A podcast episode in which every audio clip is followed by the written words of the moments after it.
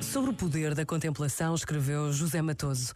A contemplação mostra-nos a fantástica variedade, complexidade e coerência dos fenómenos da vida, da constituição da matéria e da prodigiosa dimensão e regularidade do mundo cósmico. A contemplação intensifica a fruição da arte na música, na pintura, na poesia, no teatro e no cinema. A contemplação torna-nos sensíveis ao riso e à frescura das crianças e de tudo o que começa de novo.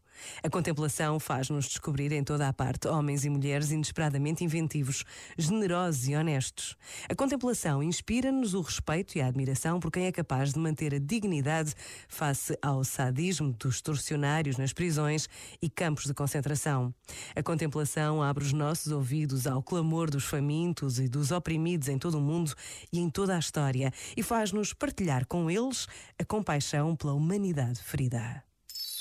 Este momento está disponível em podcast no site e na app da RGF.